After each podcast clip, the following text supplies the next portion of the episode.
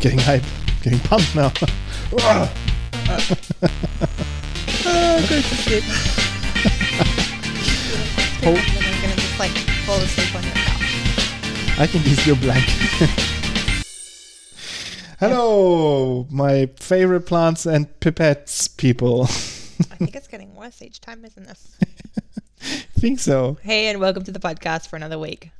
Yes, welcome to this podcast. It's been a couple of minutes since we recorded the last episode. What we be- happened in the meantime? I'm eating ice cream, and the ice cream has guar gum in it, which we just found out is from a plant that uh, originated in India and Pakistan and makes some kind of gummy stuff that you can use to make ice cream in a vegan way. yeah, I tried to use it as a replacement for egg yolks, and it's just weird. It's not bad. It's just weird in consistency. You, you suck. You have like a a solid sheet of ice cream, and then I suck it, and it doesn't become liquid. It becomes like gelatin in my mouth. It's quite pleasing, actually.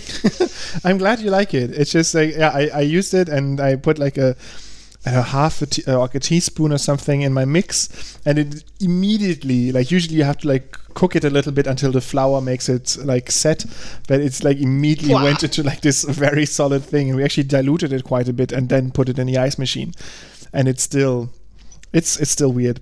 Um, but yeah, I've tried before with agar agar, and I had the same thing. Like, I was like, I'll just thicken the sauce a little bit and put a bit of agar agar in, and it was like, no, it was a terrible idea. yeah, That's why you need like a fine balance. Like, come to the lab, weigh it out, bring it home again. Yeah, but then if you do that with ice cream, you just get fat if you start doing research and start making batches and batches of, and optimizing it. Um, Mm. It's yeah, it's a dangerous machine to have at home to be able to make The ice cream maker. yeah to make as much ice cream as you possibly can eat. Uh, it's like it's like a deep fryer. Like you can make delicious stuff with it, but once you put one a deep fryer in your kitchen, you just lost. Yeah, Now the deep fryer is worse because like when you get drunk, you think I'm going to deep fry something, and we had a friend back home who like got drunk, was like I'm going to deep fry something, passed out on his couch, and woke up with his kitchen on fire. Like Oh, literally, yeah, yeah, that can't happen with the ice machine. Like, it's if it overheats, it switches off. very practice. It's very practice.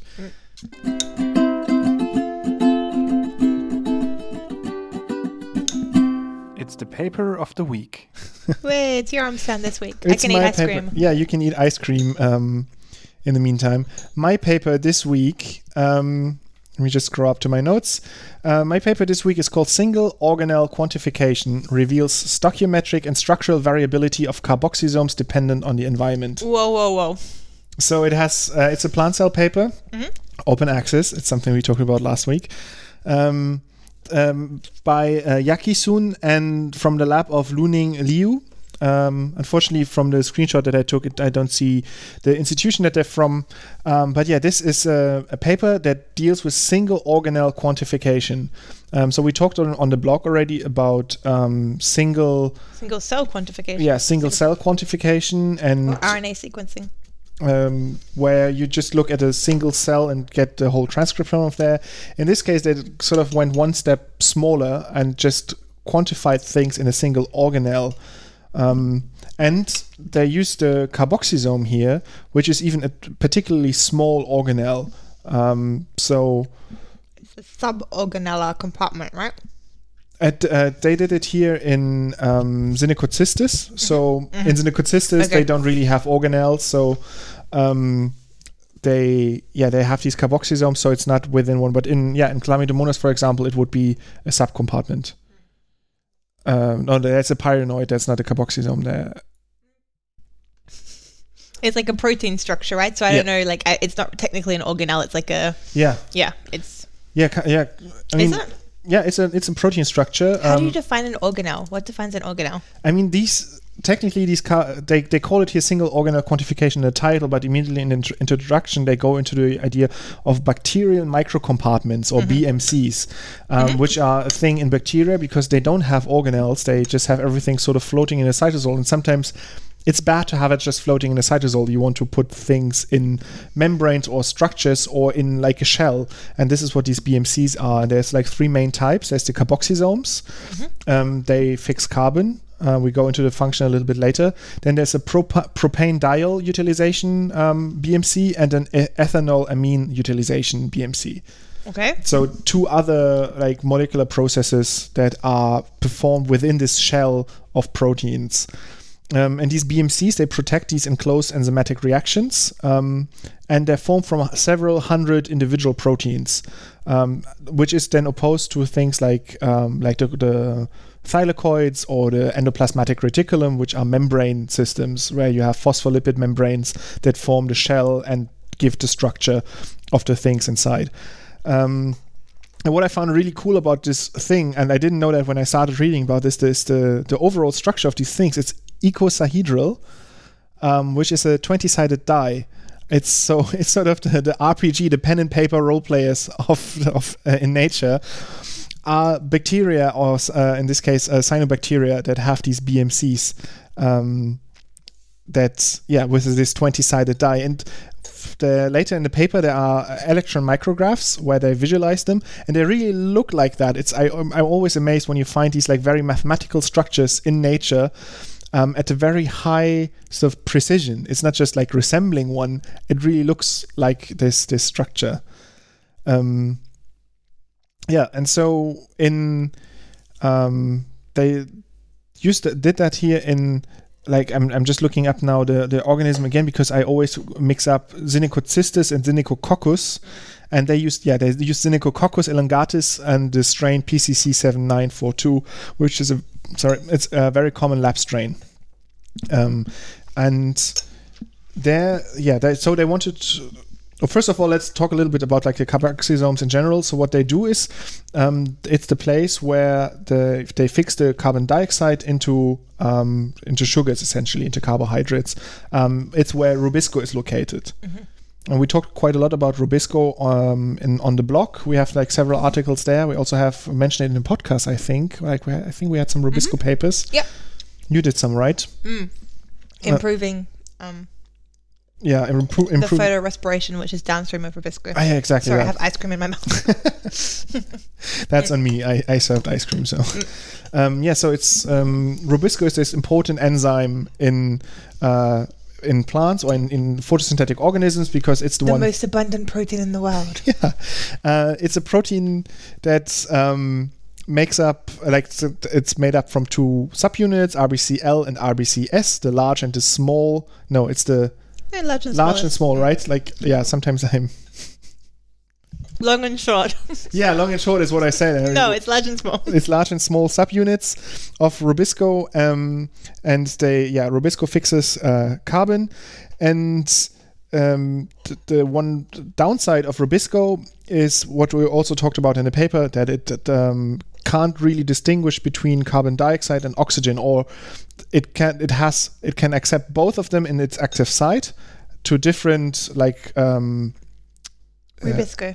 Every Rubisco. now and then, some oxygen jumps in, and that leads to photorespiration. exactly Rubisco.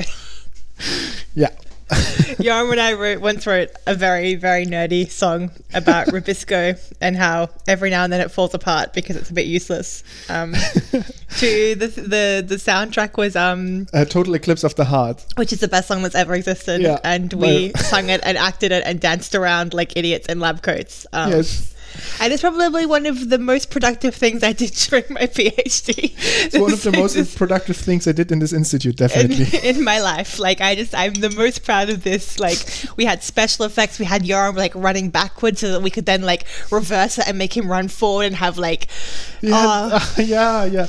the beauty. You never see it. You will never ever see it yeah, because you, it can. Yeah, it, there's so many things in it that are like wrong to the point that we can't publish it anywhere ever. So it only lives on in our tales. and most of those things are Yarm singing like Yeah, loudly and off key for like my sing is so the thing terrible. is like just some advice if you ever like do a parody or cover a song make it a short song because if not it's just like seven minutes of you just like, constantly singing and dancing around like an idiot and suffering through it and just being like, it's funny, but it's also terrible. so Rubisco. back Uh, to Rubisco. it it um, has this problem of photorespiration, which leads to a loss of energy, and there's different ways around it. Um, in higher plants, there's like um, changes to the overall structure of the leaves, so that um, the there's carbon, there's ca- carbon dioxide concentrated around. There's carbon dioxide concentrated around um, Rubisco, um, and these carboxysomes they also do that a little bit. They have these carbonic anhydrases in there, and these carbonic anhydrases they can use um, uh, HCO3. Now I forgot the word. Bicarbonate? Bicarbonate. Yeah, they can use bicarbonate. that triggered Siri now. and that uses bicarbonate uh, and um, converts it into CO2 and water. And this is then a mechanism to to concentrate CO2 around Rubisco. And so in this this carboxysome, you have Rubisco and these carbonic anhydrases. And then the other proteins in there, they are also known. Um, their identity is known. Um, there's CCM35 and 50H. These are things that um, stabilize Rubisco and the carbonic anhydrase. They sort of put them in a scaffold, and in um, some carboxysomes, they form these like paracrystalline arrays. So they're really, really densely packed in a very regular pattern uh, in there to have the most efficient uh, use of the space. Um, and then there are other structural things. Uh, one thing that I quite liked again about like the geometry of the whole thing is that there's a subunit called CCML, uh, which is a pentagonal subunit. And you, if you think about like the 20-sided die, um, first of all, I was like, where does the pentagonal thing fit in there? Like all the the sides are triangular. And if you put then if uh, where three sides meet at the edge point there, you have like five sides that meet. Like just when you're listening to this, just open up Google and Google like 20 sided die. Um, and then, Not if you're driving your car. especially then, uh, for me, it, it opens up Google with a. Uh, yeah, me too. It just rolled the dice. I got a seven. yeah, I got a three. So I'm rolling do again. you win? Anyway, 16. but if you count like where all the edges meet, you have like five edges. 15. You have five edges that meet. Tegan is just counting. Tegan, well, let me introduce Tegan, our random number generator based by Google, like featured, supported by Google. Um, Engine. um, you have five edges that meet at every sort of corner of the die. And this is where the subunit sits. This pentagonal subunit sits there and caps sort of these edges, edge points. That's very cool. Um, yeah, which I again quite liked how to, to see like you know you have the a pentagonal subunit and then it fits to the geometry of this whole 20 sided thing. And then you have like um, subunits K2, K3, and K4, um, which form the planes of this structure. And the whole thing is sort of like a, a wobbly structure that can perm- can be permeated by CO2. And did you roll a high number, Tegan? You're looking surprised. You can click and add more die. So now, like, I'm like rolling 110 die, 112 die, and one 20 die all at the same time. Dice. Great. My total is 32. Mine is 31. Sorry. Okay. Um, Many other structural units as well. Yes. So they, um, yeah, and so this the whole thing is permeable a little bit to CO2 and to the um, bi- bicarbonate that can then in uh, is it bicarbonate? Is that the right word again? Yeah. So that it can enter and actually work with Rubisco, and now is a sentence that's too close to something I've said so many times that we know a little bit about the assembly and the, identity of the things, but we don't really know how everything comes together, which is so close to my the thing that I used to study, uh, which we'll will not mention by now. Um, but we know something about the assembly of these things, how they come together. Because the interesting thing is, it's like a there's many many players involved, but it's spontaneously assembled. So there's no like additional proteins around. There's no scaffold scaffolding that has to be put up. It's just like these things hang out together, and then they form and uh, build up these carboxysomes. I think there's actually been some papers where people have tried to make carboxysomes by just overexpressing these proteins in different organisms, right? And Yeah. they've got something quite convincing, right? From the same group they did that in E. coli earlier they mentioned that in the paper I didn't look at the E. coli paper but there they say they mentioned managed to express carboxysomes in E. coli so a, a, um, a bacterium that doesn't do usually have uh, that doesn't have uh, carboxysomes and we know something about the assembly there from alpha and beta carboxysomes, which are two types, and their main difference is the way they're put together and therefore the way they're structured. The alpha carboxysomes, they're built in a less structured way. They sort of randomly assemble from some part of the carboxysome, and that results in a much less dense packing and it's more random. So it doesn't have this crystalline structure, structure is not as efficient. Then there's the beta carboxysomes that are built from the core outwards. So first all the Rubisco units um, assemble in a very tight pack, and then the shell is formed around them. And in this paper, they only talk about beta carboxysomes. Um, so whenever I say carboxysome, it's just a beta carboxysome. Um, so now we're at the point where we know like the, the parts that come together. We know a little bit about the structure, what it should look like. Um, so how do we, we figure out now how many of these units we actually need? Um, I wish I f- found quite interesting. I, I, thought a little bit about like what would I u- usually do if I would be now at the start of this research. What are the standard methods that we use? Um, one thing that came to my mind is like try to isolate these carboxysomes mm-hmm. and then do a crystal structure on them, mm-hmm. um, which is a method that we usually use for like protein complexes, where we try to get like very pure protein complexes, then um, uh, uh, make them grow into a crystal that can be then used with like shot with X-rays, and then with complicated mathematics, we can figure out um, the structure of the whole thing. The problem is you can't really isolate carboxysomes in a, in a way that they're pure enough and clean enough that you can actually put the, uh, get them to grow in a crystal. Yeah, and also the whole point is you've got like the Rubisco and stuff inside, right? So then yeah. this you couldn't set up in, in in vitro. I guess it would be quite. Yeah, so you can't really isolate them. So um, and make a crystal structure. The other thing I thought is like just do mass spec on them, like do isolate the carboxysomes or enrich them and then do mass spec. Mm-hmm. Again, the problem is there's no good protocol to to uh, have a clean fraction of the carboxysomes that you can do. Then a quantitative uh, mass spectrometry where you then identify the proteins and then um, form relative amounts. Um, do you have other ideas what you could do with them? Pull them down some way. Try and like um, tag one of the shell proteins and see if you can That's then like do idea. a full. I mean, it's the same as the isolation. Basically, you have kind of the same issues, but there's a like.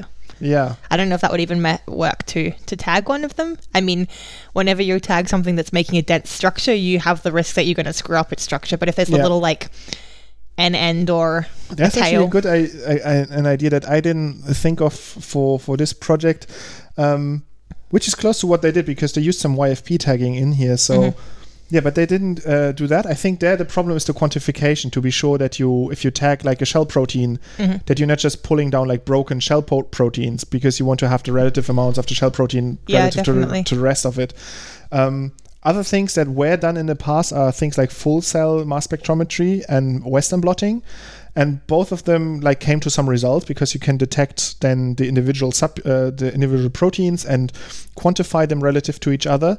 Um, but there is the question is this really accurate? There might be things like pools of unassembled protein that you then mm. have in your mix and then you counting that as well. And quantifying relative things with western blotting is quite tricky right? Like from like that too. one protein to itself is one thing but like across proteins it's a bit yeah. can be a bit shady.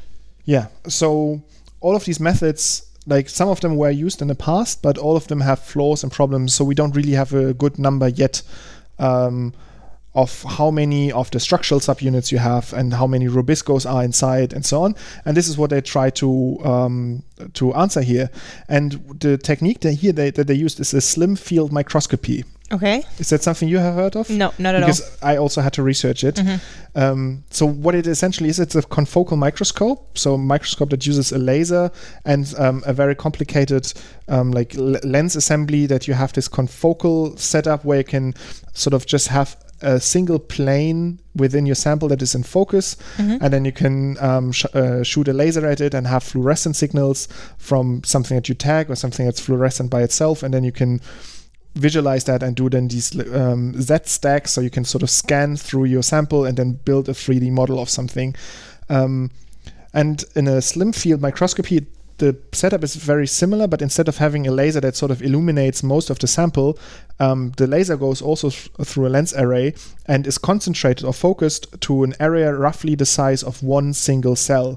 So that gives you like a very strong intensity of the laser in this area. Um, and that gives you a very good signal to noise ratio for the things that then start to um, fluorescence in this spot. And this gives you the ability to do like millisecond exposures. So instead of having l- longer exposures, where if you have something like a molecule that moves around, it gets a, it becomes a blur and you can't really count it. Mm-hmm. But now with these millisecond exposure times, you can get like catch these things that are constantly like shaking around. You can catch them, sort of freeze them in time. Um, and this is something that has been used in the past to visualize processes like DNA replication in real time, which is the cool thing. Is you can like then take like one several millisecond picture after the other, and then uh, make like little movies out of this, and then sh- follow certain uh, signals that you have in there, which is pretty cool because then they can do that on a single cell level. In this case, they even narrowed it down to like a single um, sort of organelle, or in this case, this BMC, this carboxysome. So, so much for introduction, of this, this stuff. So let's talk about the results. So what did they actually do? Um, they cloned um, YFP fusions to these ca- uh, to all of the carboxysome components. So all the things that we talked about, the structural things, and Rubisco. And the cool thing here is that they could use homo- homologous recombination in, in Synechococcus. So they could put the, the transgenes or the, the fusion products in exactly the spot where you would find them in the natural state. So you don't have problems with like promoters. If you introduce like an artificial promoter, you don't you can't count the right sorry the um the right amount of protein then in your in your assembly because Yeah. if you make a lot of it it might assemble in different numbers than in a in a natural state So all of the upstream signals, which say how much transcript and then how much um, protein should be made from that transcript, are kept exactly as they are in the native state. And this is something we can't do in higher plants um, apart from the chloroplast where we have that same process but in a nuclear gene uh, genome of higher plants um, there is not a similar process so the, uh, the study in arabidopsis would be much harder if You can do it in Fisco, yeah uh, in the moss Physcomitrella Yeah. pat- patens. Maybe Um, not a higher plant, but a plant. Then the other thing that they had then to make some like cut down a little bit on the, the scope is they couldn't use RBCL and one of these um, structural subunits K2 um, because um, they they didn't fully segregate, which means that they still had non-tag protein around that would mess up the quantification again. Um, so these these cells did not uh, fully like be f- uh, were fully transformed these populations. So why? How do they know that when they put the YFP tag on, they don't change the stability of the protein? Is one obvious thing. I mean, like there's this idea that proteins are often degraded from kind of the back end, and if you put a YFP on the back, you're going to Yeah. degrade it. Or also like the assembly, I guess for me would be what I would think of. It's a it's a very good point. Um, first of all, they look at the growth behaviors of uh, of these cells, so that that wasn't changed. And then also they had the electron micrographs where they could see the assembled microsome uh, carboxysomes, where they couldn't see a change to non um, transformed cells. Did they try growing them under um, like carbon limiting? Not carbon limiting. They they grew them under. Um, that's later down in the study. They grew them under high CO two and under low light and high light as well, compared to to moderate light. Because I would think like if I'm making slightly less carboxysomes because maybe like I'm slower at assembling them because I've got some tags on my some of my proteins, I might be completely fine under standard growth conditions. But then if suddenly I'm threatened with like having too much oxygen and not enough carbon dioxide, suddenly my growth might become limiting because Yeah. I have a slightly less. I mean, the main thing that they had is microscopic data from the electron microscopy and uh, confocal microscopy that they also performed. So there they could just visually see that they have carboxysomes in there and that they look uh, comparable to the other ones. Of course, it's uh, interesting to to think about the. Um, I know I lost my train of thought there to to think about the yeah the stability of these carboxysomes, um, which is something that they didn't directly check, but because they um, they cloned all these fusions in parallel, so um, this also gives you sort of a control. Like uh, if uh, one of them would be falling apart, you would see different results in like just like some of this, uh, the proteins that you clone into, uh, while in others you might not see this. So if you observe the same effects across all of the different fusions, it's quite likely, uh, and you observe them in light in the microscopy. Wait, they did them all separately and then they combined them all together. no, they did in the individual uh, analysis of the individual lines. So they had a line Okay, where okay, just okay. a structural thing was Mhm. tagged, a line where just a Rubisco was tagged, and so on. Okay. Um, and but in all of them, they observed the the same um, mechanical uh, me- mechanistic things. So they, Okay, cool. They came to Mhm. the same conclusions. Um, yeah. So from that, then they looked at these these constructs in the slim field microscope, where they could then follow these individual proteins. They got like little specks uh, of signal um, in the microscope, and then with they, they go in the methods through the analysis of this, which is quite complicated. Um, But um, each time they look at the microscope, they're looking at one single one of the X number of proteins, yeah? Yeah, Okay. at one single protein identity, and then they see them several times because they have several, uh, they exist several times in there in the structure. Um, I'm just pulling up a picture. Uh, you can look at this because this paper is open access as well. But here, this is a, this is a uh, how they look like. It's just like it looks like little green pixels within um, sort of the the cell that is there given there with a dotted line because you can't see the cell in this sort of imaging. Um, but e- each of these little uh, dots is a signal coming from a protein, and then with um, a very sophisticated downstream analysis, they can then figure out um, the. They can actually count them, and I do have a table with all of the numbers, but it doesn't uh, tell you much. If I tell you it's like 860 RBC uh, S proteins or rubiscos um, compared to uh, 7.4 ccml subunits.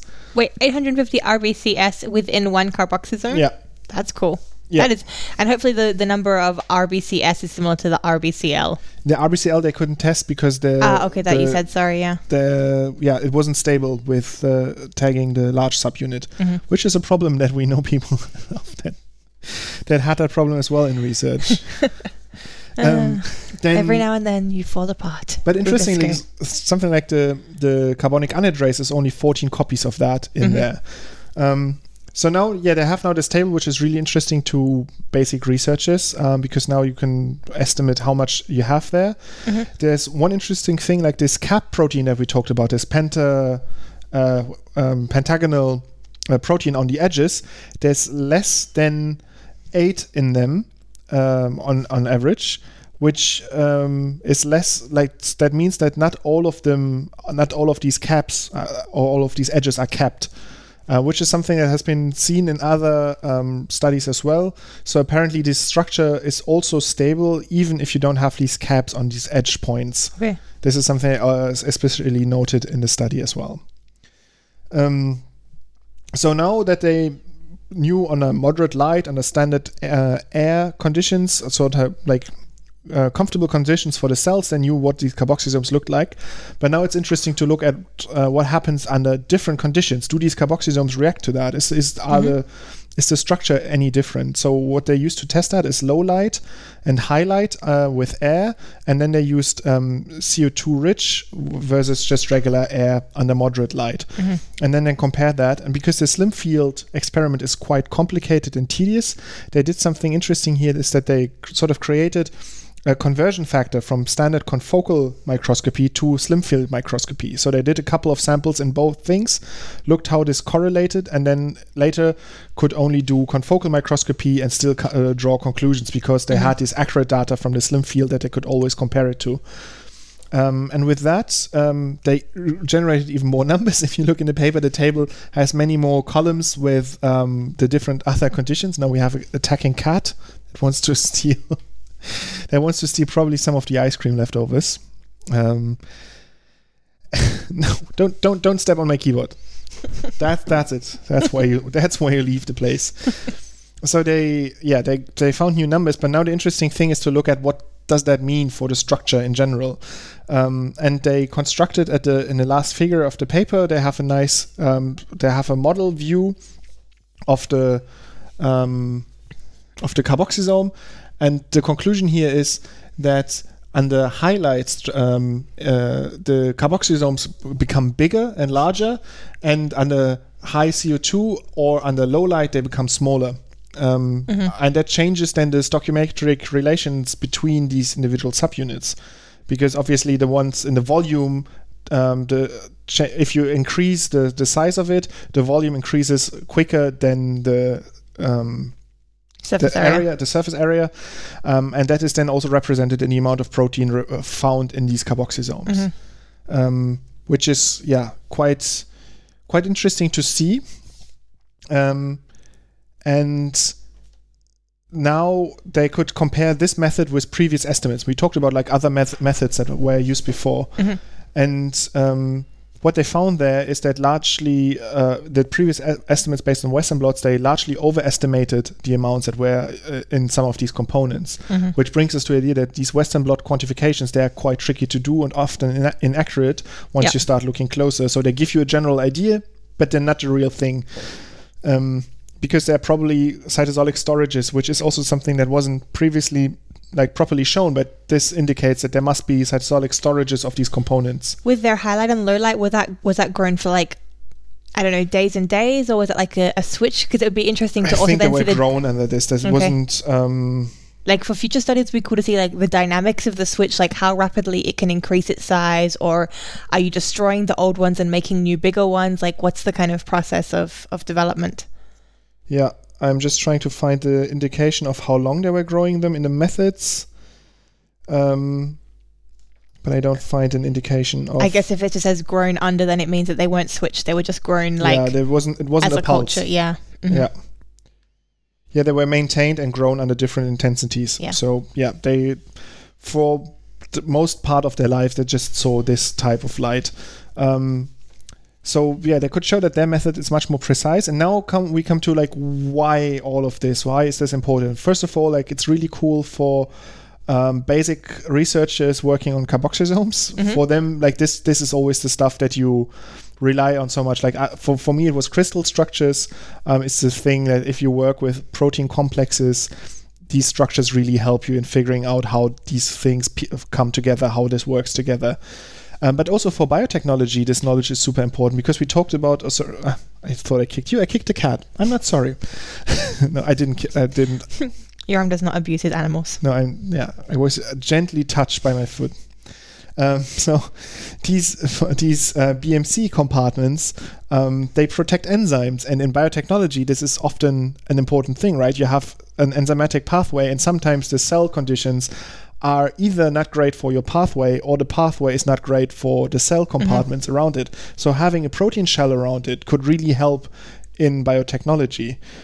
And also the other thing that they noted in the paper is that they introduced all of this YFP that they tagged the proteins with, and this didn't destroy the carboxysomes because they Mm. could still observe them, which means the carboxysomes can take up a certain amount of uh, foreign protein in them and still function, which could be another route that to, to just like take functioning carboxysomes and add other things of value in there that we care for for biotechnology. Um, and yeah, and then taken together with the idea that they could introduce carboxysomes in E. coli, maybe the next step in synthetic biology is to have a um, enzymatic pathway or a certain enzymatic reaction encapsulated by these structural proteins that can self-assemble spontaneously and then protect whatever is inside and uh, have favorable com- con- conditions in there, and then apparently also uh, dynamically react to changes in outside conditions Mhm. This is why this study, um, at least to the authors, and but also in my opinion, is a, is a pretty cool thing. And also, it's just cool to visual, visualize single organelle structures. Yeah, cool. Yeah, that is my very molecular paper. I, I was looking, and yes, there was one which came out last year in um, Nature Communications, which is putting the carboxylosomes of also um, uh, cyanobium. So I think it's also um, uh, uh, um, cyanobacteria, but putting that into the plastids of plants. Um, and they also got accumulation of the carboxysomes, but the plants I think were a bit sick, as is often the case when we try to improve photosynthesis. But that's why we need research like this so we can like Yeah, because eventually get it right. yep. yeah. Okay. Way.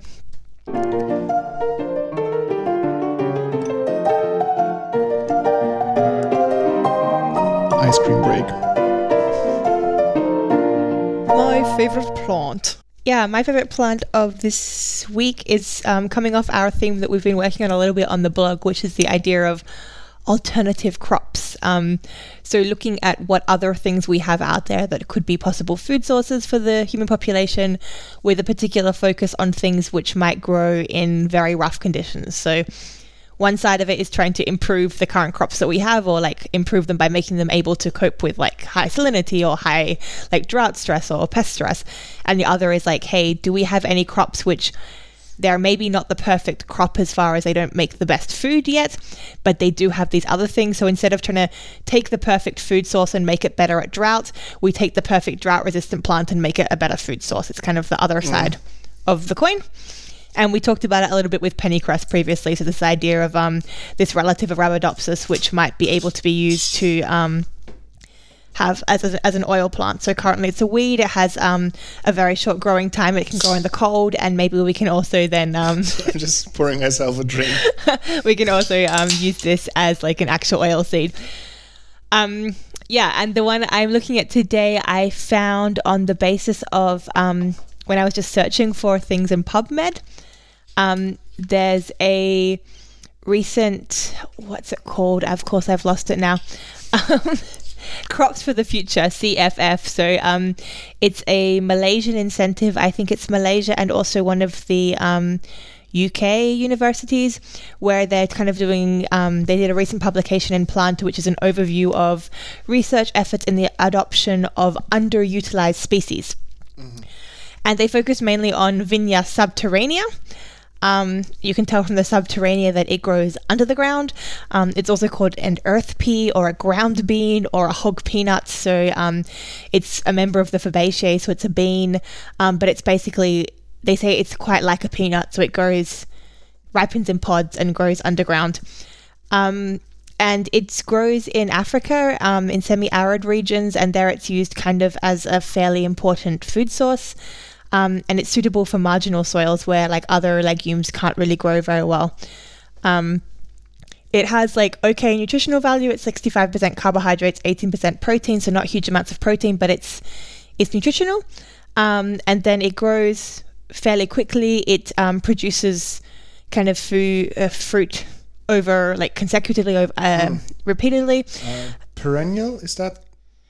Eh, I don't know. Um, and it can also like Right. self pollinate and self fertilize and stuff like this. Um, the main problem of it is that um, it requires a short day photo period, so it won't make it won't fill the pods. It won't make the actual nutritious thing that you eat, the ground nut, unless it has very short day photo periods, which of course um, limits where you can grow it. So you can only grow it at certain latitudes. Um, and you also have to think about the timing when you plant the crop. Otherwise, like you've got a crop, but it's not going to make any of the, the seed or the nut.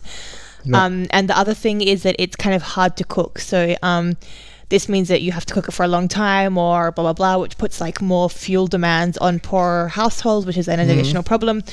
Um, but then, yeah, it has some other benefits where it has like symbiotic ri- uh, partnership with rhizobia. So this is quite common in in, in bean species, um, and it can give the the potential to kind of, yeah, as I said, be drought tolerant, be be ready, and also like give some more food security when there are hard times um, in the sub-Saharan African regions.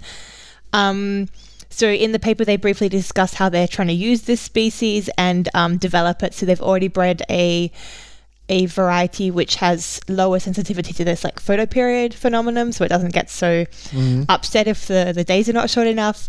Um, and now they're also looking at the cookability. So they said it's it's not too bad. It's like similar to how long you have to cook a soya bean for. Um, so it's not like the worst thing ever, but it's it's kind of not an ideal situation. But this was just one, and then in the paper they had like four or five other potential species that they think can be like crops for the future. Which yeah, but all these traits sound like things that are very common breeding targets. So Mhm. there should be knowledge around how to do the to do the breeding there. I mean, I guess I don't know. Is it closely related to anything that we use already? Uh, I'm not sure. They just kept on saying it was like a peanut, but I don't think it's at all related. It's it's it's from the Okay. the bean family. Um, I'll see if there's anything close enough to it. I mean, it's glycine subterranea, which I mean, no, but that's not. It's not glycine max. It's not the same um okay. genotype. No, I don't see any. I, I don't see any phenotype here, so I'm not sure. But Uh, yeah, any but phylogeny, sorry. Once you have uh, a relative that you know, there's often a lot of things that you can learn from that and take that over. I mean, we had it again with the pennycress, right? That's so closely related to Arabidopsis, and so the Mhm. amazing pool of Arabidopsis research could be used for pennycress. And um, yeah, for any new crops like this, this is um, then always. I mean, yeah, you have to be lucky that that you have this knowledge. Otherwise, you have to do basic research to get that knowledge. Yeah. But yeah, but it's cool. I think they also said it doesn't have um, serious pest problems, um, so this is another benefit. And I think I should also say one of the other um, names is the Bambara nut because I believe it's named the, the, the Bambara people are found in the region, so that might be the local name of the nut. But I'm, I'm not certain. But okay. if it is, I want to give um, credit where it's due. Yeah. Yeah. Cool. This is where the fun begins. This is where the fun begins. This is where the fun begins. This is where the fun begins. Fun facts.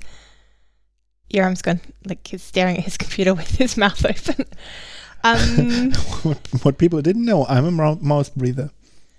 um, I have something that I wanted to mention briefly because last time we talked about climate change and we got into like Yoram's get off my lawn part where he started raging. No, you weren't raging about climate change. You were raging about open access. Yeah. Um, I wanted to say a good news kind of thing about um, all of the terrible, terrible things that are happening in the world. So, when I was doing, when I was going through school, I always really wanted to be a conservation biologist, and I actually studied that in university. That was like my Should I make my jam joke again? Oh my goodness, no.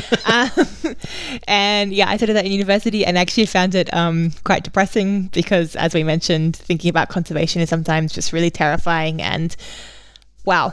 Um, so Next time, just can you put the depressing things at the end so I'm not No, like, no, no, no, no, at the start, and then we get it over with because this is like kind of the upbeat. So, having said that, when I went through my my undergraduate course at university, one thing that stuck in my mind, like one of the most amazing things that I learned in the whole of whatever three or four years, I thought was this idea of biodiversity hotspots. So mm-hmm. I think I maybe mentioned that we had a paper a while back. So, but Yeah, I think it was one of the first episodes we talked about biodiversity hotspots. Yeah, but just as a reminder, this is regions of the Earth which has to meet two very simple criteria. They have to have more than 1,500 vascular plant species as endemic, which means you can find them there, but they don't aren't found in other places in the world. And this is very important because vascular plants make kind of the basis of the ecosystem. So, um, although they the criteria is vascular plants, it means you also find a lot of like vertebrates and birds and um, birds of vertebrates, um, mammals, birds, reptiles, things like that. Um, and the second criteria is it has to be very threatened. So 70% of the original habitat has to have been taken away already. Um, and on the basis of this, we now have 36 regions across the world. Um, and the great thing is that these 36 total regions represent just 2.4% of the Earth's land surface. So last week, after the kind of depressing discussion about climate change, we came to this kind of idea of like, okay, it has to be a global effort. And what I really like about these is um, if you think of biodiversity spots, that's where we should be spending most of our conservation money. So obviously, we have limited resources, we have limited time, we have limited money, but if you want to save as much of the planet as possible for as little cost, this is the 2.4% that we have to put our money into. And again, like one of the big problems with conservation is that people want to conserve locally because they see something in their backyard and they want to fix it. But the reality of the situation is that most of us in the like Europe, um, the the first world as you would call it, um, that's not where the big problems are. There's a lot of problems in the tropics. Um, so this is where the money needs to be spent. So us in Australia spending money on Australia. Actually, Australia's a bad ex- example because we have two biodiversity hotspots now. Um, but yeah, let's say people in the US trying to spend money in, in the Californian coastline is not so important. That money, the most important place to put the money is in these 36 regions around the world. Um, so if you go to conservation, www.conservation.org, you can have a look at where these areas are. Um, and if you ever think about donating money to conservation biology, I would say this is a good, this is where I put some of my money now because I, for me, it's this idea of like, this is the, the most important. Like, if I have limited money, this is where I put it.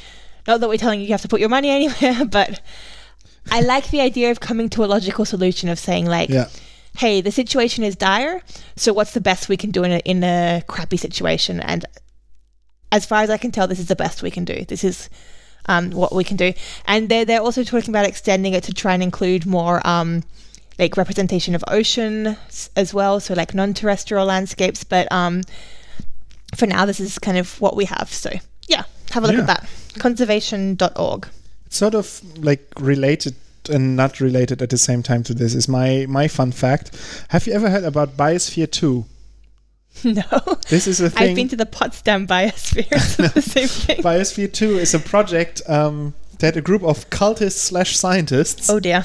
um, wanted to recreate where they wanted to recreate a biological ecosystem. Does Um, it have dinosaurs in it? no, not dinosaurs, but they wanted to recreate sort of a self-contained system, a closed system that could work, that could support eight people for two years. Um, and they did that in the Wow. US. Um, the whole thing was funded by an insanely rich oil tycoon who sort of got into this culti- cultist thing. Um, it's not really a cult there. It's like these. It was a group of people who first like traveled around the world and performed like mostly theatrical pieces where they would explore like things like sustainability in nature and being down to earth and so on. Um, and they they thought about what can they do with their money uh, from this oil tycoon who was really funding them, and so they came up with this idea of Biosphere 2. Um, and the the interesting thing is like they actually managed that they had eight people living in there for two years. Um, but these people they suffered so much, like they pretty Like mentally? mentally but also physically because they very quickly um, faced starvation like the main crop that they were growing in there were um, um, sweet potato and they ate a lot of sweet potato but they were always feeling hungry. They didn't get enough calories from that. The beta carotene turned their their palms um, like Orange. orange and um, still they would be losing weight.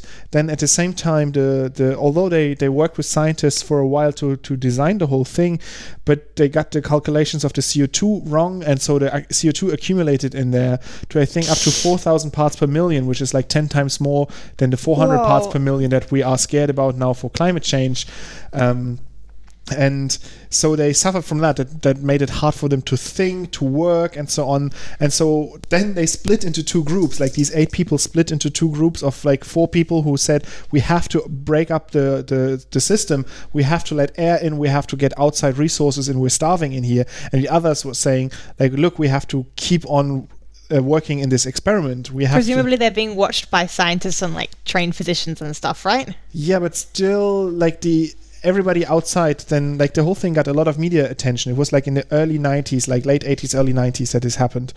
Um, it got a ton of media attention, so it was very important to them that this thing was a success. So the outside world was not helping much.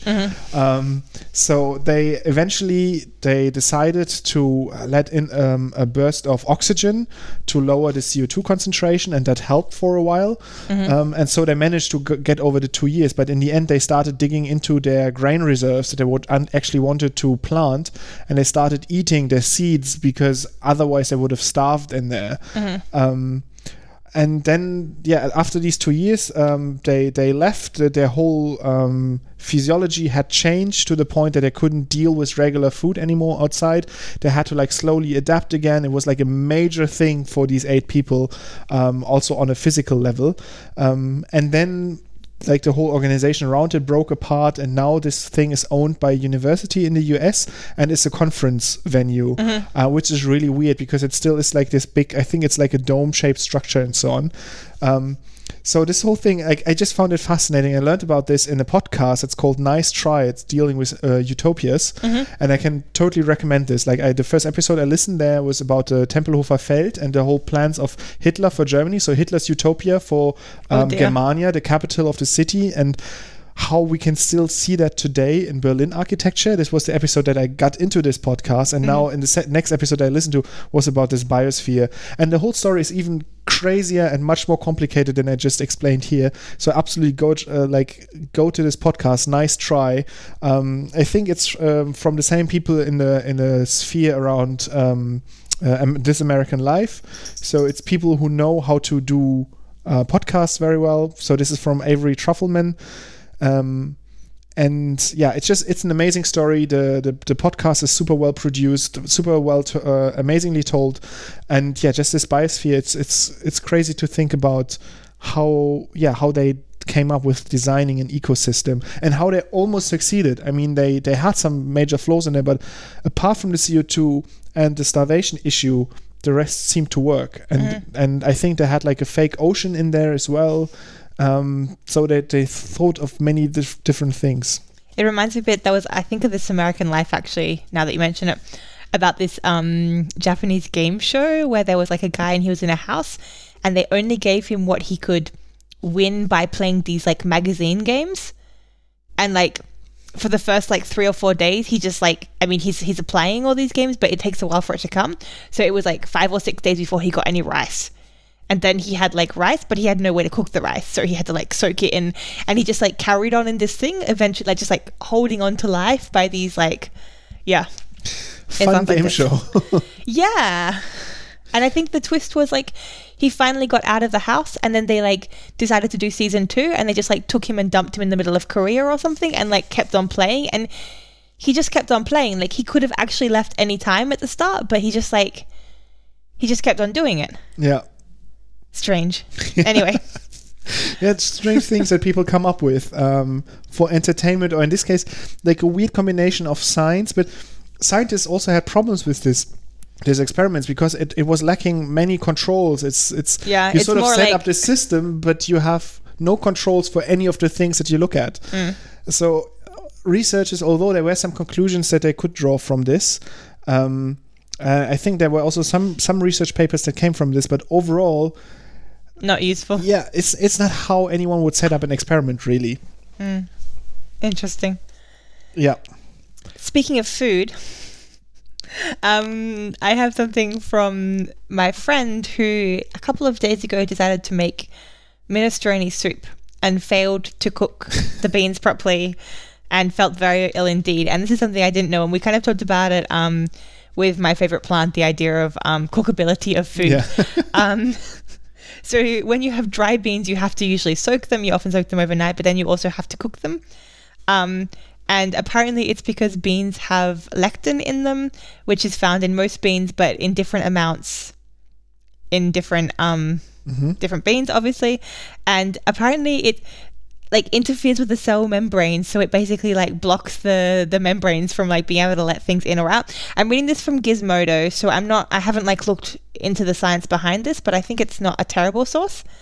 Um, so they have these things uh, called uh, hemagglutinin uh, toxicity units or something like this um, because it also sticks blood cells together, which is not what you want um, blood Yeah. cells to do.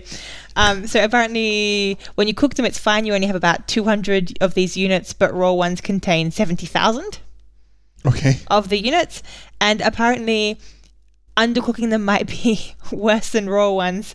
Um, so this is a nice quote from the the article, um, which is written by Esther Inglis Arkell on, as I said, Gizmodo. Undercooked beans might actually be worse than raw ones. In one study, heating beans to under 80 degrees caused the lectin to be more active, not less. The beans know you've made an attempt on their life, and they don't like it. So. Um, yeah, it can cause extreme gastrointestinal distress is the take home message. And Is I, it something you could observe? Is it from the undercooked minestrone? My friend was ill. That was the take home message. Like, and I like when you say ill from beans, I think oh, just like gas, like you just like a gassy. But then they were like, no, this was like very ill. Like, and I, I never knew that with like. Also, should, it's shouldn't I know me. that? How, yeah. How can we? This Yeah. is a bit concerning that we've we only ever buy beans in cans and we've never had the the concept of like eating. I never liked eating like cooking raw beans because usually they came from gardens and they were like super fibrous, and I hate that mouth feeling of having fibrous Well, now beans. you know they're fibrous. They can also cause your red blood cells to stick together. So it's like yeah, so I will double bammy, whammy. cook, cook the hell out of all the beans that I eat from now on. Okay, Uh, speaking of of studies, I have a small science fact. that was a bad segue. That was worse than my food segue. Speaking of science, being in a room with you, that makes me think of another science research thing. Um, now, uh, there was a meta study that was recently published um, about off target effects in CRISPR, which is a big thing that people always criticize about CRISPR. They always say, like, yeah, CRISPR might be precise and everything, but what about the off targets? So, what about the things that you edit that you didn't plan to edit, that you just have sort of a drive by effect? And so, in this uh, meta study, they looked at, uh, I think, over 90 papers um, that dealt um, with that looked at off targets effects and looked at what they could find. And the overall conclusion is that if you do unbiased searches, so if you just do whole genome sequences, uh, sequencing, you can't really find anything. None of the, re- the studies that used whole genome sequencing found any off-targets effects and when they compared sort of edited to non-edited plants.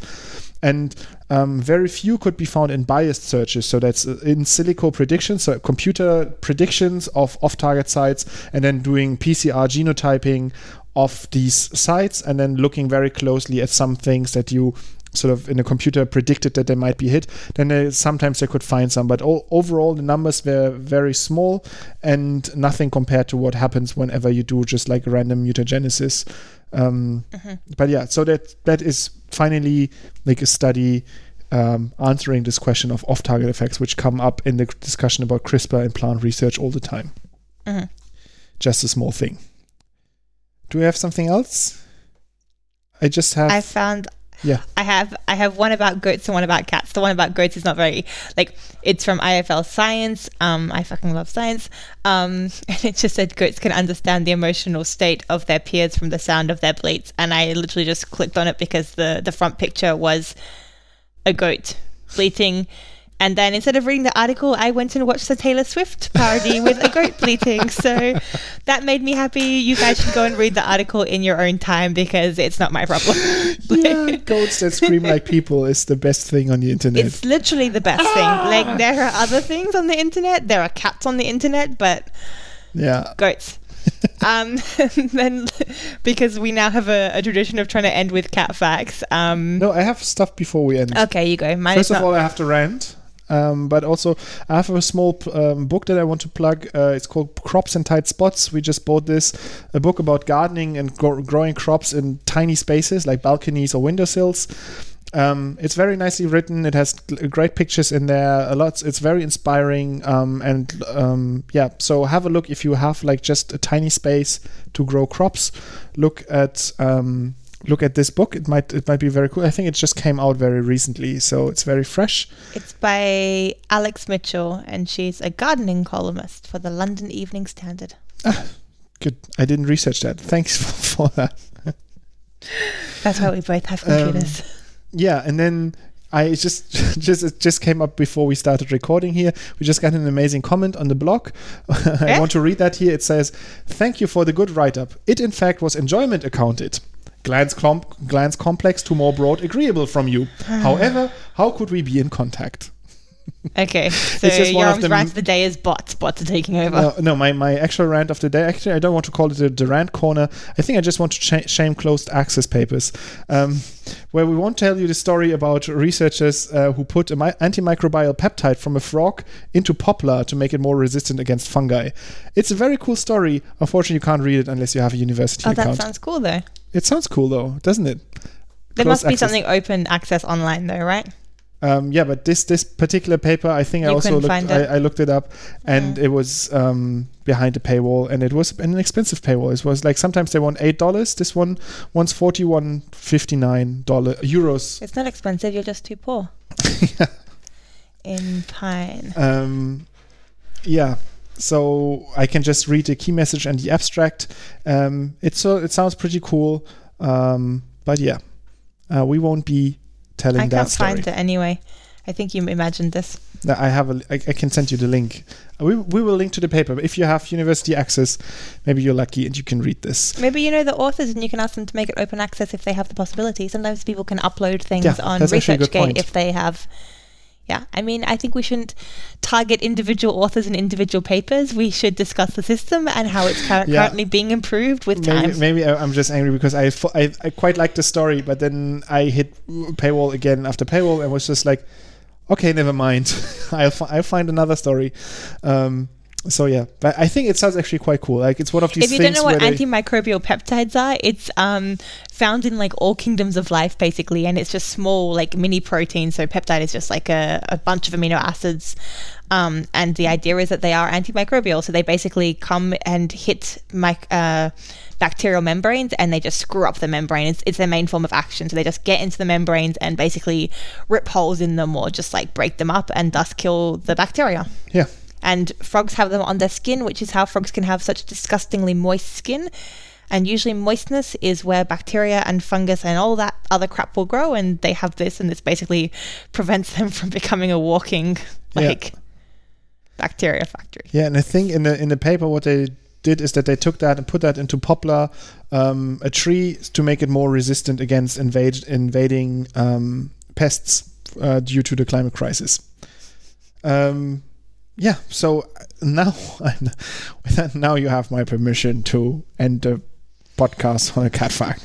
No, I actually I didn't have any cat facts this week, so I googled cat news, and it was super depressing because it was like real news sites which has news about cats, and it's all about people who abuse cats and murder cats, and then it just was like super super sad. Um, so then I, what made me happy is I found something about a cat whose name I think is Hattie, and Hattie was caught in a bridge, like stuck in between like the the bits of the bridge and the people tried to like lure her out with food and tried to like get her out of the bridge. They couldn't really quite reach because like bridge and eventually the the firemen came and at a cost of like 500 pounds per hour for 10 hours they tried to get hattie out and eventually they had to give up and go home and say we'll do it like tomorrow. And then an hour later hattie rocked up at home and was like give me food. That's so, cat-like. yeah we give a big thumbs up to hattie the asshole cat proving that all cats are just bastards well done hattie I always think of like when my cats climb around in the garden. I wonder if like if they eventually climb up a tree and can't get down, do I actually call the firefighters, or is that like a, a stereotype you hear from stories? I had like my one of my cats once got caught up because it had been like scared by something. So it was scared by a dog, and then it went up a tree, and it it basically had just like scrambled up, and they can't back down properly, right? So if there's not branches to come down on, this so she'd like scrambled like six meters up a tree and like yeah. couldn't get down. But yeah, Yeah. generally cats are just like teasing you and making life hard. Yeah, it reminds me of this gift that somebody reversed of a cat being uh, safe from a, a telephone pole in the US, and then when you reverse it, it's just a guy who like carefully plants a cat on top of a pole and then backs down again with his ladder. Yes, you be here now. Yeah.